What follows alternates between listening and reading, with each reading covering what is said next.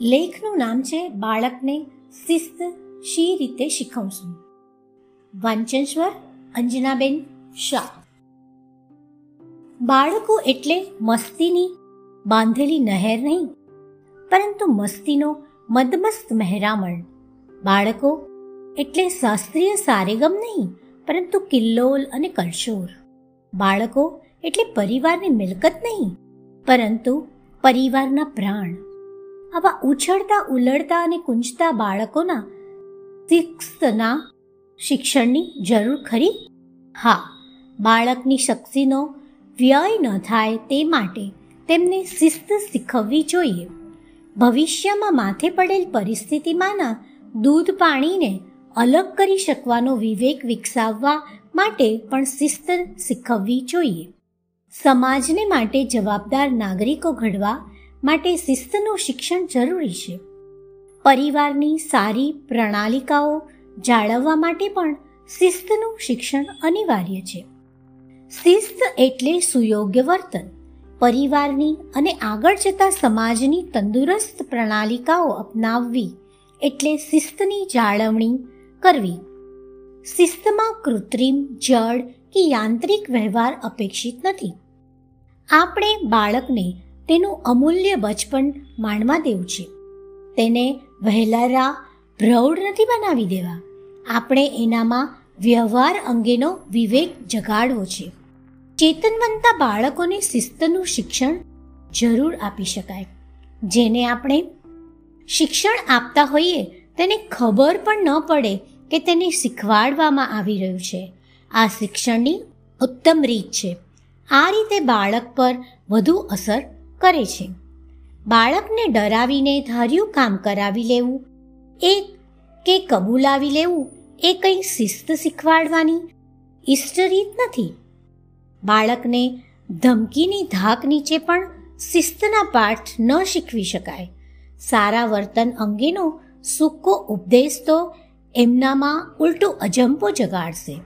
ગેરવર્તન બદલ બાળકને થતો વારંવાર દંડ કે સજા તો તેને સંવેદન શૂન્ય બનાવી દેશે અને વખત જતા એ હથિયાર બુઠ્ઠું પણ થઈ જશે. બાળકને થોડોક સમય ઘર બહાર કાઢી મૂકવાનો કે ઘરમાં પૂરી રાખવાનો પ્રયોગ તેના વર્તનમાં ઈચ્છિત પરિવર્તન નહીં આપી શકે. બાળકને સદવર્તન માટે ઇનામની ઇન્દ્રજાળ રચવાથી વડીલો જ એમાં ગૂંચવાઈ જશે. બાળકને કટાક્ષ કે કટુતા ભરેલી વાણીથી પલાળવાનો પ્રયત્ન કરવો એ પથ્થર ઉપર પાણી જેવું છે. બીજા બાળકોના સારા વર્તનના સતત દાખલા આપીને શિસ્ત શીખવાડવામાં સફળતા મળી શકે નહીં. બાળકને કશી સમજ આપ્યા વિનાની અફર આજ્ઞાઓ અંગે બંને પક્ષે તાણ જ ઊભી કરશે. બાળકને શિસ્ત શીખવવાનું ઉત્તમ માધ્યમ પ્રેમ છે. બાળ વર્તનની જ નહીં માનવ વર્તનની સમસ્યાઓના મૂળમાં પ્રેમનો અભાવ રહેલો છે. નોકરી ધંધા કે ઘર કામની પરિવારની આપણે પૂરતો સમય પોતાના બાળકો માટે ફાળવવો જોઈએ. વાતો કરવી જોઈએ, વાતો સાંભળવી જોઈએ, આમ કરવાથી તે નમ્ર થશે. તે ધૃણા, ઈર્ષ્યા કે ચિંતા જેવા આવેગોથી મુક્ત રહેશે.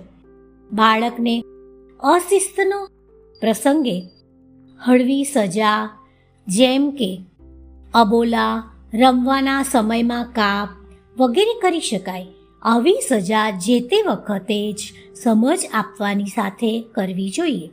એક સૂત્ર યાદ રાખવા જેવું છે. દંડ દેવો તેને જ છાજે જે વહાલ વરસાવી જાણે. બાળક ઉપદેશથી નહીં, આચરણથી વધુ પ્રભાવિત થતું હોય છે.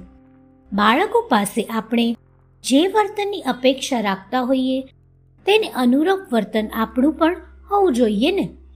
શિષ્ટ ભાષાનો પ્રયોગ, અરસપરસ આદર અને સહકાર, સ્વચ્છતા, વ્યવસ્થા, આ બધી બાબતો આચરણ દ્વારા જ શીખવી શકાય. બાળકને શિસ્ત શીખવવામાં પ્રશંસા એક ઉપયોગી વ્યવહાર છે. બાળક દ્વારા થતા સારા વર્તનની જે તે સમયે અચૂક પ્રશંસા કરવી જોઈએ. આમ કરવાથી તે પ્રોત્સાહિત થશે એટલું જ નહીં, પરંતુ તેનામાં આત્મવિશ્વાસનો પણ વધારો થશે. બાળકને શિસ્ત શીખવવા અંગે, અપેક્ષિત વર્તન અંગે, ઘરમાં, વડીલોમાં એકમતી હોવી જોઈએ. આ એકમતી સાધવા બાળકની ગેરહાજરીમાં જ ચર્ચા થવી જોઈએ, જેથી એ ગૂંચવાય નહીં. બાળકની ગેરશિસ્ત માટે એક કારણ મા અને બાપ વચ્ચેનો પ્રકટ વૈચારિક સંઘર્ષ છે, જે શક્ય તેટલો વ્યવહાર, વહેલરો, નિવારવો જોઈએ. નહીંતર, માવતરો બાળકો પરથી ની પોતાની અસરકારકતા ગુમાવી દેશે. બાળકને શિસ્ત શીખવવાના મા બાપોના પ્રયાસો અફળ જવાનું એક કારણ બાળકની નઠારી સંગત હોઈ શકે છે. આથી એ બાબતે ઘટતી તપાસ આપણે કરવી જોઈએ. શિસ્તનું શિક્ષણ આપનારે બાળકનું સ્વાતંત્ર્ય ચોકમાય નહીં ઝંખવાય નહીં કે જૂટવાય નહીં તેની ખાસ કાળજી રાખવી જોઈએ. સ્વતંત્રતાના વાતાવરણમાં જ મૌલિકતા વિકસી શકે. બાળકને શિસ્તનું શિક્ષણ આપવું એ સામાન્ય બાબત નથી, એ ક્રિયાકાંડ પણ નથી એ તો શિશુ દેવતાની ઉપાસના અને આરાધના છે. અસ્તુ.